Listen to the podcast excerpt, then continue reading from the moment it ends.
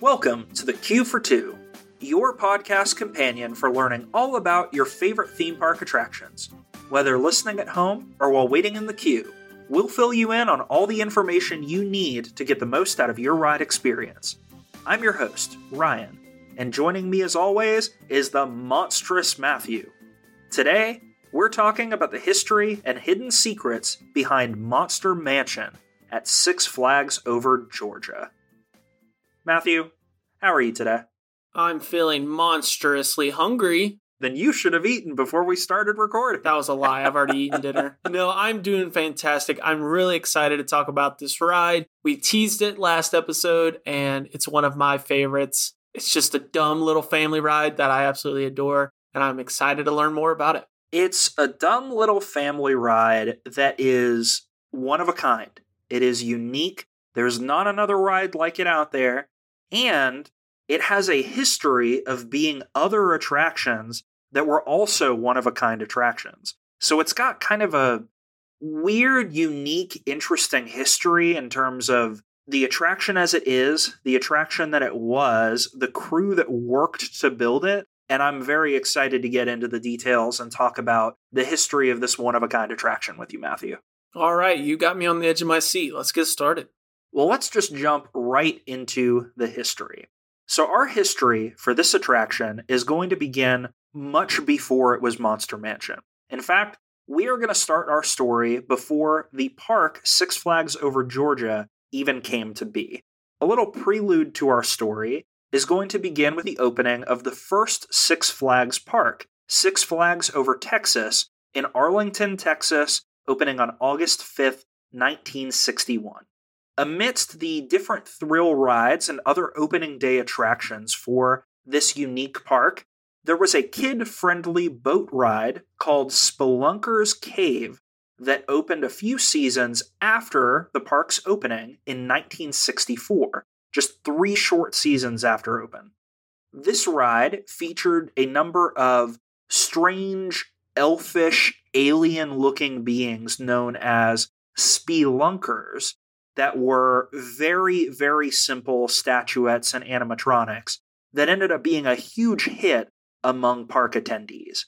So, this was kind of a very simple, dark boat ride attraction outside of a Disney park that got a little local following and was pretty unique for Six Flags Over Texas on opening.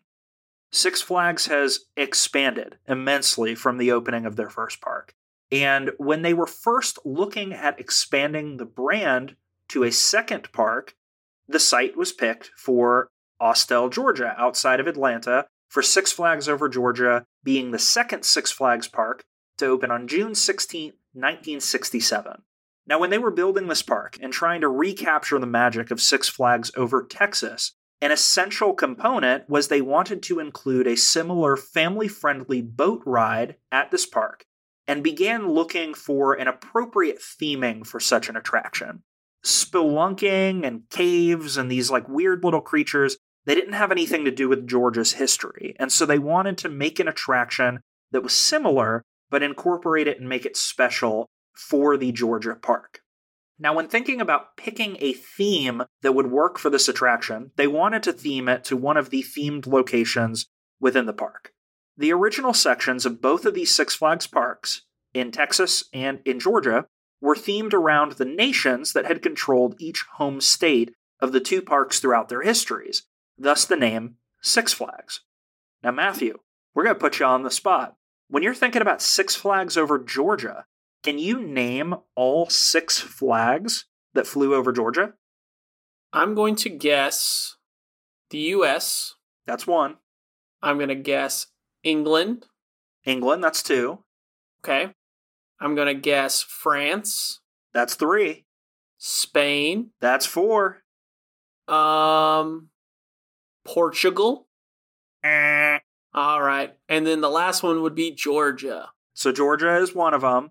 Okay. So I'm missing one. You're missing a big sixth outlier, and I'll give you a hint. This is the controversial flag that definitely no longer flies in the Six Flags parks. Oh, don't tell me they flew the Confederate flag. it was indeed the Confederate flag. Oh my gosh. And so, you know, nowadays there's, you know, big groan, oh gosh, there's a Confederate flag flying over the park. And of course, later in the park's history, they remedied that. There is no longer a Confederate flag flying in any of the Six Flags parks. That being said, that unfortunate flag to fly over Georgia did include a theming for one section of the park that was themed to the Confederacy. And this would actually be the section of the park chosen to house the new boat dark ride. So not only is it unfortunate that that flag was flying, that they chose to theme an entire land in the theme park to the Confederacy, that of course nowadays that is not the case anymore, and we can get into a little bit more of the history of the theming there, but yeah, that's where that's where we're starting our story. Here we go. Let's go.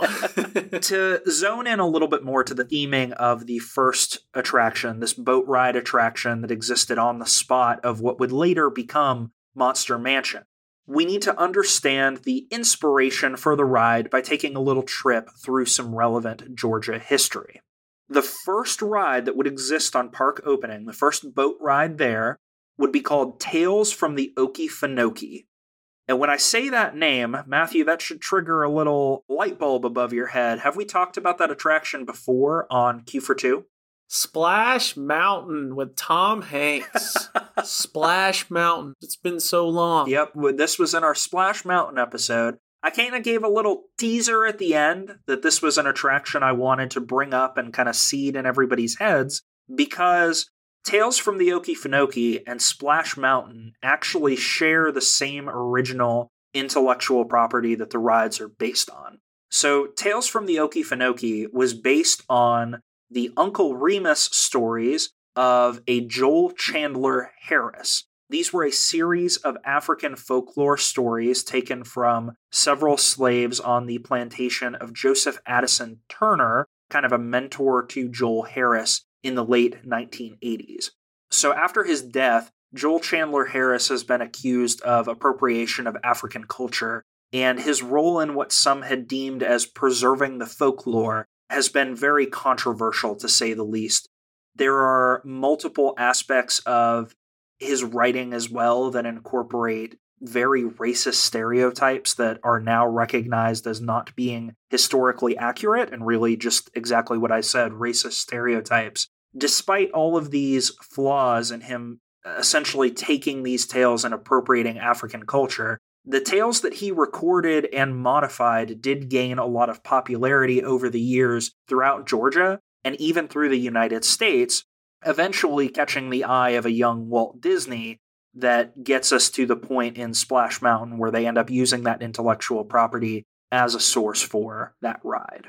Matthew, were these stories that outside of these attractions, had you ever heard of like the history of where they came from and kind of that background before?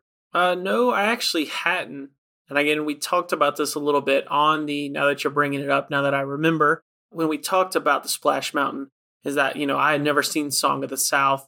And so obviously those are all based on the same stories and everything. So, you know, I don't know if it's for better or for worse that I didn't have any of those in my memory bank other than what we've learned based on these rides. Yeah, it's interesting historical context. And I think it's something that we don't often talk about where these tales come from and how they got to where the public is aware of them now. And I think it is important context to share to know the background and know the terrible place and the terrible stereotypes that popularized these tales in America and really took them away from their origin and their cultural significance beforehand as well. And Matthew, you mentioned Song of the South from Disney, and it is important to kind of talk about that when you talk about the popularization of these tales with the release of that film. So, there's animal characters that are utilized in the Uncle Remus tales, and those animal characters that you see are portrayed in the Disney film Song of the South, which you see represented in the rides Tales of the Okefenokee and Splash Mountain. Now, it is important to know Song of the South actually did premiere in Atlanta, Georgia on November 12, 1946. So it's another tie to Georgia history that that is where that film had premiered. And as we discussed in our Splash Mountain episode, that I'm not going to do a deep dive into it here, but just to mention and make sure that we talk about the historical significance, is that not only were there problems with the film itself, but the circumstances surrounding the film were also very problematic. The film itself was chastised for racially insensitive stereotypes by both progressives and critics alike in later decades. Initially, though, it actually received general praise, especially in the Atlanta area. With Georgia continuing to practice racial segregation in the 1940s when the film had premiered, James Baskett, the actor who played the Uncle Remus character in the film, wasn't even allowed to attend the premiere in Atlanta, which, if you don't know that history, I think it's important to know because obviously that's horrible. It really casts a light on the terrible things that were going on at this time and the problematic history of not just these stories, but how these stories were propagated through our history to get us to modern day. I did want to mention that James Baskett did retroactively receive an honorary Academy Award in 1948 for his performance in the film, but such instances as those previously stated highlight the racism exhibited both on and off the screen for this film, and the Academy Award, honestly, in my opinion, of course, is too little, too late, and very much not enough. All that being said, for more information, we do talk about this topic a little bit more in our Splash Mountain episode, and we do absolutely encourage y'all to take a listen to that episode, and of course, do some independent research on your own, hear a little bit more about the historical context, and take that time to critically think about everything. Now to the racist swamp ride. Yeah. So now that we've kind of talked about the history of these tales in Georgia, they had been chosen by Six Flags at the time to be the focus of their Southern theme park attraction within the Confederacy section of the park. When Tales from the Okefenokee, the ride, was crafted, Uncle Remus himself was not represented on the attraction, though they did include a rabbit, a fox, and a bear, as in the original stories. Some actually speculate that Six Flags may have not actually had the official rights to these characters. they weren't named, you know, like what you see in Splash Mountain Brer Rabbit, Brer Fox, Brer Bear. They were instead Mr. Rabbit, Mr. Fox, Mr. Bear, and they didn't have a lot of the specific context of the source material. So it's kind of speculated that Six Flags may have just gotten as close as they could without infringing on the copyright for those tales. That feels like the most Six Flags thing that they could do. It is quite a Six Flags move. You know, you, you got to use the intellectual property when you have it, as we keep saying. But I guess if you don't have the intellectual property, you got to do what you can and make do. So the ride Tales from the Okefenokee was an opening day attraction at the park utilizing these characters decades before the same characters would be used in the Disney parks in 1989. The characters on the ride were represented as relatively simple figures with very simple animation loops as animatronics. Now, when we talk about the opening day attraction, Tales from the Okefenokee, in its first operating season, little is actually known about the attraction as it was completely redesigned for the 1968 season the following year. What I was able to find, we do know that the ride initially did not receive the same critical acclaim and popularity as Spelunker's Cave in Six Flags Over Texas.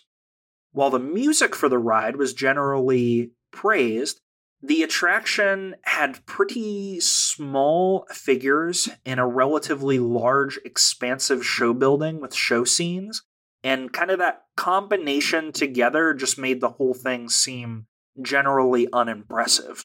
And we do have some video footage out there that y'all can look up of a little bit of info of that opening ride. The figures are very small. It's not your classic animatronic dark ride, I will say that. Got it. So, after opening season, to revamp this ride, Six Flags partnered with two rising puppeteers, Sid and Marty Krofft, as the duo had already had multiple puppet theaters in both Six Flags parks. In the redesign, they took the characters in this ride, they designed larger, more colorful characters with more animated facial expressions, And they also recorded new voiceover tracks, sound effects, and musical numbers while redesigning their show scenes. In addition to Mr. Rabbit, Mr. Fox, and Mr. Bear, as we discussed earlier, the attraction also included a Mrs. Rabbit, several rabbit children, some crows, a wide variety of singing carrots and singing watermelons, in addition to other animals, such as a turtle, a raccoon, frogs, and owls. So they had a menagerie of different characters and singing vegetables and fruit. I'm trying to wrap my brain around it because it's already bad enough you got singing animals, and the animals, you know, they eat veggies. And so then for the vegetables to be looking at you full on singing, that's next level creepy right there. Yeah, so all the descriptions I just gave would make you think, you know, this is a very fun, colorful ride. Man, I think it's pretty creepy. You look at some of the faces of these rabbits and these singing carrots and everything, they're pretty creepy. With the caveat the singing watermelons are actually kind of adorable. You should look them up. they don't strike fear into my heart. They're they're cute little fruits.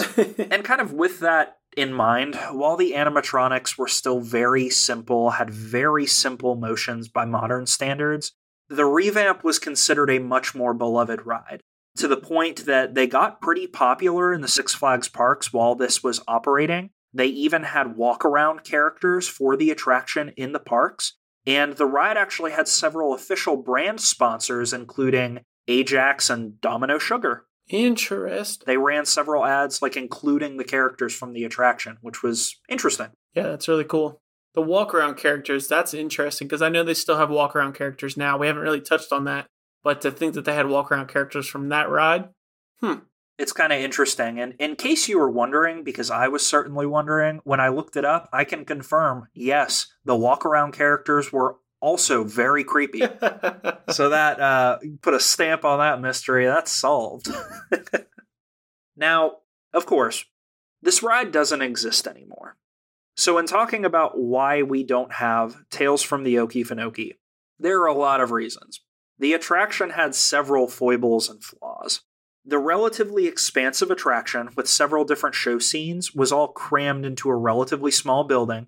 So when you have scenes stacked up one after the other, your show scene audio can often overlap during your experience of the boat moving between scenes, and that was a common complaint amongst guests.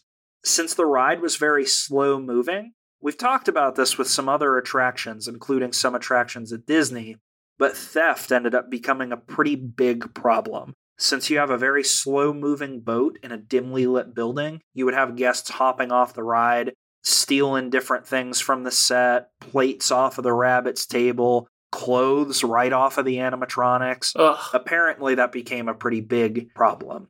There's even part of the show scene where the rabbits have little marionettes of Mr. Fox and Mr. Bear, and somebody stole the Mr. Bear marionette at one point as well. Stinking hooligans. The other thing that was a big problem so you're dealing with a show building with all of these characters with clothing and fur on the animatronics in a building that gets really wet because it's a water boat ride. So a lot of the animatronics started to develop rotting, moldy fur in this damp environment. And they did go through some refurbishments of replacing some of the fur, but that was just a chronic issue with this attraction. So, over time, after multiple technical failures, including, surprise, surprise, a singing carrot catching fire and burning an entire show scene, this ride was just fated for an overhaul. Tales from the Okefenokee lasted for 13 seasons at Six Flags Over Georgia, closing officially at the end of the 1980 season. And Matthew, I just said a bunch of stuff about Tales from the Okefenokee. It's not even our main focus of this episode. There is a lot of information I left out, but we just don't have time to cover everything. If any of our listeners are interested in learning more about Tales from the Okefenokee, including the actual story behind the different versions of this attraction, I highly encourage you to check out the fantastic documentary pieces by Defunctland and Storybook Amusement over on YouTube. We're going to include the links to both of those documentary pieces in our description below. Highly encouraged. They are a great watch and a great history of these rides. All right, Matthew. now that Tales from the Okefenokee is closed, I said this episode was going to be on Monster Mansion. So obviously, that's got to be what replaced Tales from the Okefenokee, right? Nope. It's got to be a haunted, moss covered, creepy, mushroom covered, singing carrots. They just converted it to a horror ride, right? They leaned really heavy into the singing carrots. It was all singing carrots. Just mold everywhere. So it kind of was Monster Mansion. Technically, the next attraction that this made way for is Monster Plantation. Oh, gosh. Which has some differences from Monster Mansion, but overall, roughly the same attraction. But we'll get into it. Once the decision was made to cut Tales from the Okefenokee in order to make way for a new boat ride attraction, they actually leveled the entire show building, leaving only the water track. Apparently, within the ride, there were a couple of murals for some of the show scenes that were reportedly given to a local theater company. There's also some reports saying that some team members may have taken some of the characters from the ride before they were destroyed or trashed, though I couldn't find any proof of that. So it is very possible that the only pieces of this attraction that are still out there in the world somewhere are the pieces that were stolen during the ride's operation, which I find intriguing. And I don't know that anybody's come forward with any artifacts from this attraction. Man, pays to be a cheater, huh? I guess in this case, but uh, I don't know. Maybe people just took them and they. I mean, nobody's coming forward with them now. There's no museums that I know of with any of this stuff, so they probably just got cast aside too. They didn't realize what they had and they threw it away. Some kids out there wearing Mr. Bear's jacket that his papa took from the ride. Can you imagine? Jeez. Oh. So, in developing a replacement ride, Six Flags Over Georgia production supervisor Dave Gengenbach, a former Disney project engineer for 13 years, decided to choose another former Walt Disney Imagineer, Gary Goddard, to design the ride. This would actually be the first attraction that Gary worked on after leaving Walt Disney Imagineering.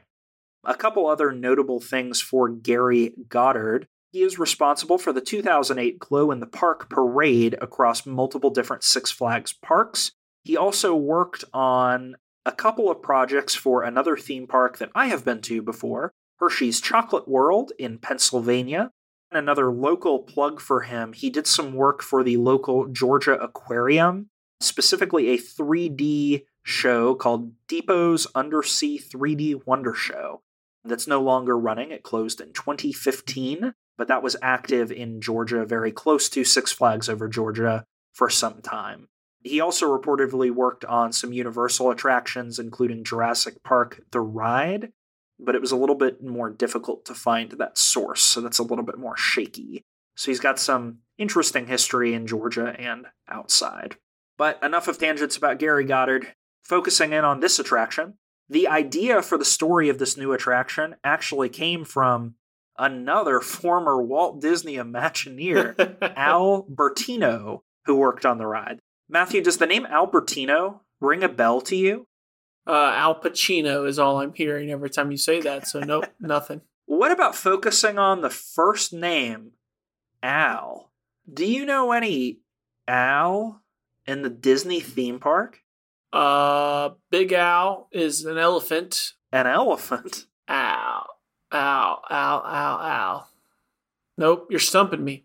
You said the name. He's not an elephant, though. Oh, I'm thinking of Big Al, the mascot for Alabama Crimson Tide football. Who are you talking about? So I'm talking about Big Al as well, but it's definitely not a football mascot. are we talking about a bear in the Country Bear Jamboree? We are, Matthew. So Al Bertino, in addition to his work on Mr. Toad's Wild Ride and the Haunted Mansion, oh, uh, did some work on the Country Bear Jamboree, and he himself, the person, was the inspiration for the design of Big Al. That's so funny. okay, that makes sense. So he was the one that came up with the idea for this ride. There's a famous quote from him that he was talking about how the idea came to him while playing with his granddaughter who was pretending to be a monster. And then he said it hit him that if little kids know what monsters are, they could make a monster ride for the whole family to enjoy. Which doesn't really describe how he came up with the idea for it to be a monster picnic on a plantation, but Yeah, I don't know. Maybe he lived on a plantation. He had that Disney money. Who knows? Had all that former Disney Imagineer money. So that's where the original idea came from. As the team got started rolling on making this production, another former animator for Disney, Phil Mendez, was actually the one who designed all 107 monsters for the Monster Plantation attraction. The ride was manufactured by Arrow Development Company. The animatronic figures from the designs of Phil Mendez were built by AVG Productions. The monsters themselves were built from fiberglass and latex covered in costumes and fur, and were programmed with a technology known as Theatronics, with more than 700 feet of wire connecting the monsters to the main computer they were powered pneumatically rather than hydraulically, which was a big advancement because with hydraulics, you run the risk of the hydraulic fluid getting on the fur and the clothing and staining the figures. So that was a big maintenance help in this attraction. The attraction cost about a total of $3 million to produce, and they built the entire attraction in nine months. Goodness. 107 monsters in nine months. Wild. So that includes not only the building, that includes all the animatronics and everything. That includes the building, the show scenes, the animatronics. Wow. Everything but the like water track that you go through. Which is wild. That's a crazy amount of time to build this attraction. And Phil Mendez was actually quoted when he stepped into the attraction for the first time and saw all of the animatronics moving and everything coming together. He said it felt like stepping into his own imagination, seeing all of his creations coming off the page and into real life. That just must be a unique feeling that not many people get to experience, having their fictional universe in their head come to life before their very eyes. Yeah, because obviously, you know, everyone has those things in your head that when you finish a project on something like that and be able to look at it and it's exactly how you want it to be is crazy. But to have this entire world, number one, that's a crazy imagination he's got. But number two, like that's so cool to be able to look back and it's exactly, or, you know, it might not be exact, but for it to be pretty darn close to everything that you imagined it would be. That's really cool for sure. And obviously, we're not going to be able to cover all 107 monsters on the podcast. We'll talk about a couple of the like main highlights, but man, if you're looking at some of these monsters, talk about creativity. There are some weird monsters on this ride. It is also worth mentioning the catchy theme song for Monster Plantation was written by Dick Hamilton. And in the original version of the song, it was actually his daughter, son, niece, and wife that sang the final version of the song for the attraction. So everything came together. The new attraction opened as Monster Plantation for the 1981 season. The general story around the attraction was that a plantation was built in 1852 by a Colonel Beauregard Mad Dog Powell. After his death, the property was willed to his wife's second cousin, who was, quote, on the monster side of the family. Think about the implications of that who ended up opening the home to the monster community. Her granddaughter, Mizzy Scarlet, who we see in the ride, now maintains the property and open up the property for the monster picnic for humans to come and enjoy as well. So, Matthew, who do you have on the monster side of the family? Oh man, you're telling me I'm not on the monster side of the family? Come on now. That's right, you are the monster side of the family. Be realistic.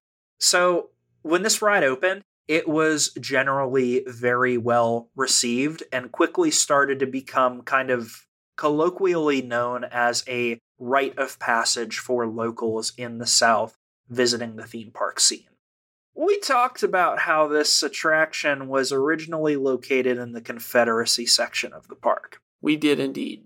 As time marched on, some problematic aspects of the attraction were scrutinized more closely including the plantation aspect of the title, which conjures up very specific imagery in a very specific section of history, as well as some straight up references to the Confederate States of America in the ride. Specifically, the cannon scene where they're firing a cannon at some of the monsters in the marsh. Some of the gunpowder barrels were originally labeled as armaments for the Confederacy, which I didn't know before researching this ride. It's wild that that was there for as long as it was. Obviously, the section of the park is no longer known as the Confederate area. Afterwards, it was previously known as Peachtree Square from 1980 to 2017. That was like a city park themed area, including Acrophobia, the Dahlonega Mine Train, and the now defunct Sky Buckets. But present day, after 2018, the location in the park is actually known as the Piedmont section, which is supposed to be themed after the Piedmont Park of Atlanta, which I just found out while researching this episode because I've been to Piedmont Park and uh, I don't feel like I'm in Piedmont Park when I'm in that section of the park, but we'll give it to them, you know. The thing that I found was weird with this reshuffling and theming of that area to Piedmont, this is the only attraction that's in that section. The only other notable thing that the section of the park includes, aside from the gift shop, is uh, our old friendly Macho Nacho that we discuss in the Goliath section. But again, just the more we dive into the history of the themed areas of this park, the more confused I get as to why it's divided up the way it is. Every time I will not understand it. Disney's got it simple, and to see this, it's just, it confuses me every time we look into it. But hey, it is what it is. But for those aforementioned references to the Confederacy, the ride was revamped and renovated in 2008, again by Gary Goddard, and reopened on May 4th, 2009 as Monster Mansion. We've talked in other episodes about the fun little opening ceremonies for attractions. This one was opened with a choir of elementary school children, each with a monster puppet that sang the iconic attraction theme. That's something that's out there if you want to go see that. Oh my goodness. Are we going to find out that you were in that choir all along? Is that what you've been leading up to? That's my origin story. It was that day that I said I'm going to make a theme park podcast and talk about my performance in this choir. Overall, when the ride reopened, aside from cutting out the things that we mentioned before, this was overall largely the same ride as Monster Plantation. They did update the fur, costumes, and some mechanics on some of the animatronics. They did put in some new murals that were designed by Disney animation production designer Phil Phillipson. They did introduce eight new characters to the cast of monsters, including Paparazzi and Nestor, who we'll discuss a little bit more in detail later, as well as a few water spouting frogs that were added, and some references to Six Flags leadership on the tombstones before you reach the marsh. It is worth noting there are a few monsters that were also removed during the refurbishment, with a total of five monster characters removed entirely during the entire run of this attraction, including two marsh birds that used to swoop down at the boats that were retired around 1984, a child monster trapped in a butterfly net, and two other monsters that used to sit in front of the country band. And the big change there were two animatronics that were repurposed for the renovation. There was a tennis playing monster that was turned into a gardener, and there was a pink pigeon that was sitting on top of a bust at the beginning of the picnic scene that we think was likely repurposed into the monster Nestor at the start of the attraction, just based on their similar frames and that they were both pink looking birds. But overall, everything else was kept largely the same, with no big changes. Matthew, it was a long journey to get us to Monster Mansion, but it's time for your favorite part of the episodes. It's time for the official ride description of Monster Mansion. Spook me up. This ride doesn't have seatbelts, but you're going to want to buckle in because this one's a little bit long. There's a party over at Monster Mansion, and everyone is invited. Usually, this is a VIP only event for the wildest and weirdest of monsters, but this time, humans can come too. Come inside for a darkly delectable boat ride through a whole mansion's worth of magical monstrosity. The 25,000 square foot spooktacular has been a Six Flags Over Georgia favorite for generations. But now, this residence has been beautifully restored and redesigned for a whole new crew of monster lovers.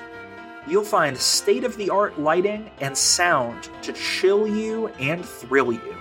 But the real stars of the show are the 107 living, breathing monsters. Every single creature has personality and a story, not to mention spectacular fur. Climb in your boat and drift into the flooded mansion. If you dare. Everybody is getting ready for the picnic, but hopefully those tasty humans won't be the main course. You'll float through the bog, where dementedly devious creatures are crawling around every corner and even flying through the air. It's an entire world of extremely colorful and creative beasts, with faces you'll never forget. At the Monster Reunion, all the funny, furry ones have come out to play. Whether tiny or giant, these monsters are having the time of their lives. A spirit made of smoke beckons you deeper, but don't go into the marsh. It's dark and scary in there. Fiery red eyes watch you from the dark, and you don't even want to know who's looking. It's the wildest picnic party in town. Woo! Man, that is another doozy. And I want to call out there was one specific part that talks about faces that you'll never forget. And I want you to look me in the eye and understand I have completely forgotten every single face of every single monster on this ride. So they immediately lost me with that description. so I will say I'm obviously biased because in doing the research for this episode, I've been staring these monsters in the eyes on several different videos and pages. I don't really remember if I remembered any of them before going through the research. But yeah, that's a that's a piece. Matthew, there was one part of that that I wanted to highlight and talk about for a minute. Smoke monster. Not the smoke monster. Darn. Did you notice how it talked about how the ride has been beautifully restored and redesigned for a whole new crew of monster lovers? Interesting. Hearing that description, you probably think, oh, well, that was the renovation from Monster Plantation to Monster Mansion. Right. I don't know about you. The last time I rode this ride was back in 2022, and it was looking a little bit rough. You can check out the videos on our YouTube channel. I did two videos during that season in the park. There's one where, like, the lights even came on in the marsh. There were some audio issues and some of the animatronics looking a little bit rough. So, with that being said, early in 2023, the year of this podcast that we're recording, Six Flags actually announced a major ongoing refurbishment and upgrade planned for the 2023 operating season. They announced changes including an updated opening show scene, new monster costumes, restored animatronics, interactive features, and enhanced lighting, audio, and special effects. They said the refurbishment would be performed primarily in house, though national renowned mascot costume and puppet designer Doug Kincaid had been brought in to design and produce new costumes for the major monster characters. Doug actually being the man behind the famous Bud Light mascot Spuds MacKenzie, as well as having some experience with Jim Henson Productions in 1990, training at Disney's Hollywood Studios in the early development aspects when they were talking about making an entire land themed to the Muppets.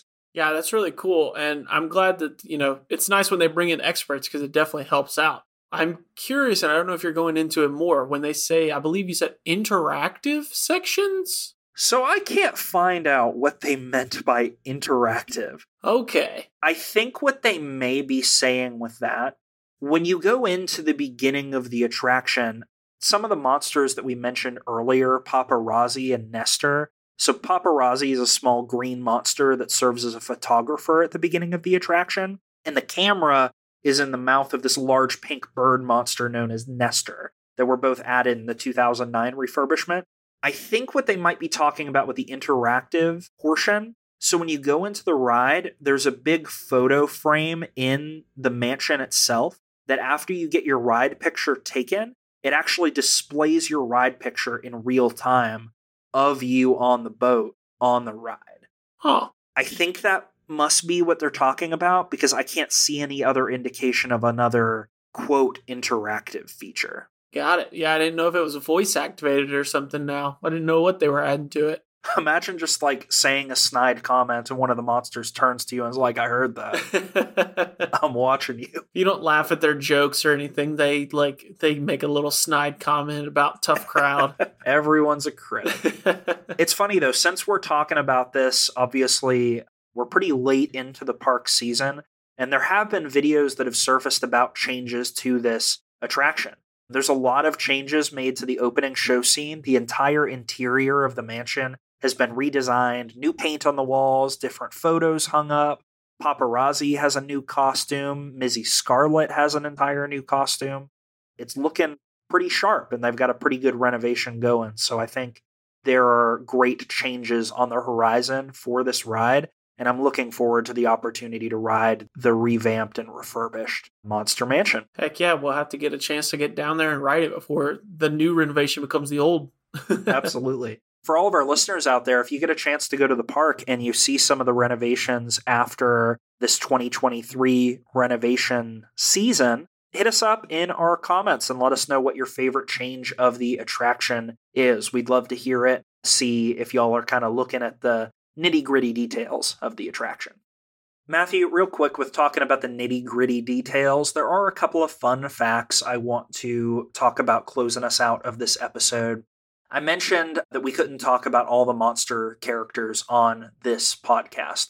Most of the monster characters of the 107 on this ride actually have names, although several are never mentioned in the ride, or interestingly enough, not even documented in the maintenance manual for the ride animatronics.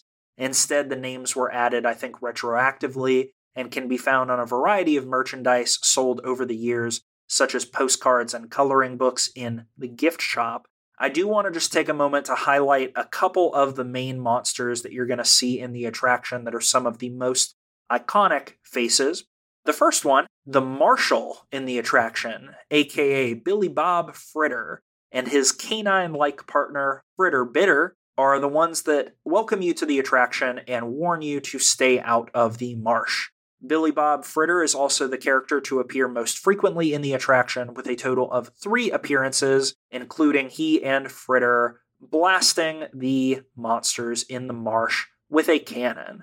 Now, using ammunition that is totally not supplied by the Confederate States of America. Thank goodness. Good on you, Billy Bob. I'm glad you're getting your tons of gunpowder from a different supplier. Arguably the most iconic character in the attraction, Mizzy Scarlet, is the host of the picnic at the mansion, and she and her canine like companion, Tatty 2, address guests at the beginning and end of the attraction. This animatronic is actually named after Scarlett O'Hara from the 1939 film Gone with the Wind. So if that little film reference went over your head before, now you know. The other, arguably most iconic monster on the attraction, Buzzbee, is a propeller hat wearing child monster, actually named after Georgia's governor at the time of opening for the attraction, George Busbee. This is also the iconic monster that you see on the sign for Monster Mansion. A couple other quick shout outs I wanted to give. The band in the attraction is called the Lagoon Goon Band. Jazzy name. The Gengenbacher, a monster in the marsh, was named after the production supervisor, Dave Gengenbach, that we discussed earlier. Oh, that's funny. And the last tribute I wanted to mention, we talked about one monster being converted from a tennis player to a gardener monster. This is kind of a big, bulky monster that you see on your right moving out of one of the first show scenes. This monster is actually meant to be a tribute to Big Al Bertino, who unfortunately passed away in 1996 prior to the refurbishment. So when they did the refurbishment, converting him to a gardener, they kind of made the monster a little bit more in his image, which I think is a cool tribute. And I think it's also cool that both A Monster and Monster Mansion and Big Al of the Country Bear Jamboree share the same inspiration for their design. Now, if you could ever get the chance to buy both animatronics and put them in the same place, Man, what a museum. That would be pretty cool. For now, you're just going to have to stick with having that fun little Queue for Two fact that you can bring out at parties? Question mark. Queue for Two is a, a big hit at parties. Maybe someday. The last two little facts I wanted to tell you about Matthew we've talked about awards on this season for Six Flags attractions. This attraction's peak was its ranking as fifth in the Amusement Today's Golden Ticket Awards for Best New Ride of 2009. So this did hit the board, but not number one for that year. And lastly, we've talked about the history of the ride. We talked about its predecessor, Tales from the Okefenokee. There is a reference to the original Tales of the Okefenokee ride that can be found in the attraction. As you're going through the first show scene in the mansion, there is a picture on the wall of a pink bunny and a blue bunny in a watermelon patch. This is Mr. Rabbit, Mrs. Rabbit, and those adorable singing watermelons from Tales from the Okefenokee. That is all I've got for us. I want to open the floor up to talk about our experiences and any ride tips we have about this attraction.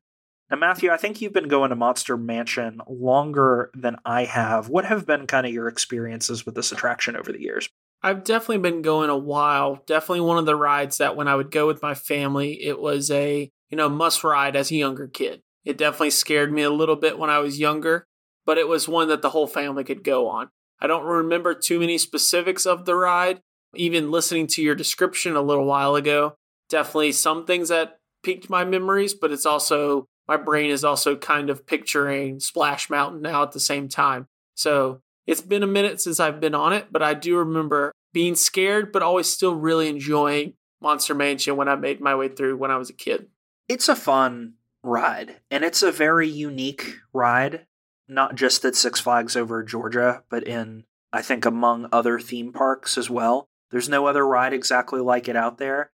You know, being a Disney fan myself, knowing that so many iconic Disney Imagineers or former Disney Imagineers worked on this ride, I think there are moments in the attraction where you can kind of feel the little sprinkle of Disney type magic in the creativity and design for this ride. Now, am I saying that this is as awesome as most Disney rides that I've been on with animatronics?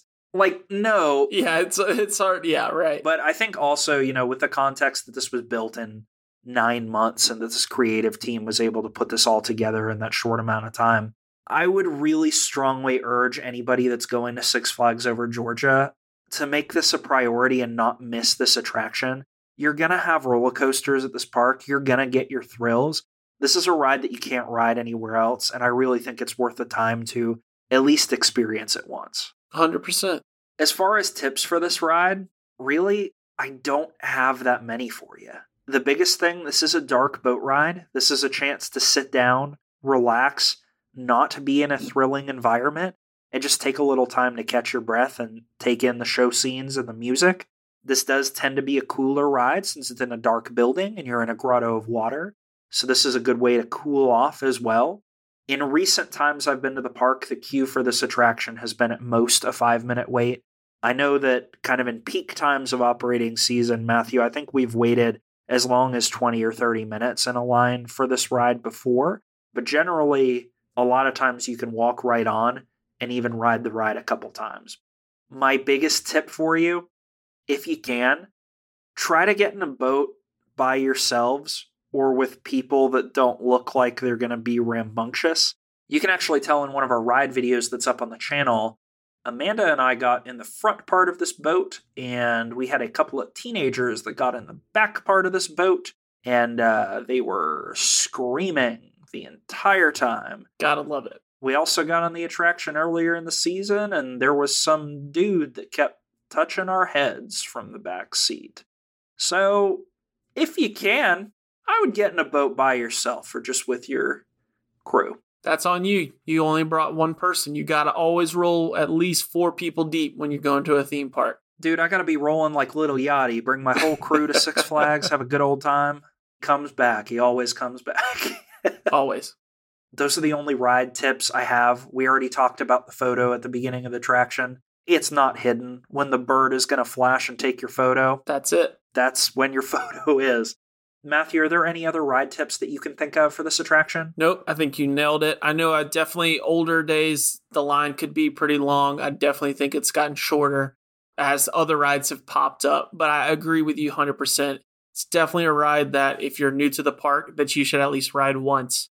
It's definitely not one that you have to ride every time, but it's definitely one you should ride at least once to get that experience and is the perfect way to cool off on a hot southern Georgia day. That queue went faster than expected. We hope you enjoyed the episode and learned something new about this wonderful ride. As always, we'd love to hear your experiences with the attraction or any fun facts that you have. Feel free to join our Discord server and join the conversation, or shout at us on Twitter or Instagram at Queue for Two. That's Q U E U E underscore F O R underscore T W O. You can also drop a comment on our YouTube channel. All those links can be found in the episode description below. Now, go catch that ride, and we'll see you in the next Queue for Two. You're invited to a picnic, monster picnic, but humans are allowed today.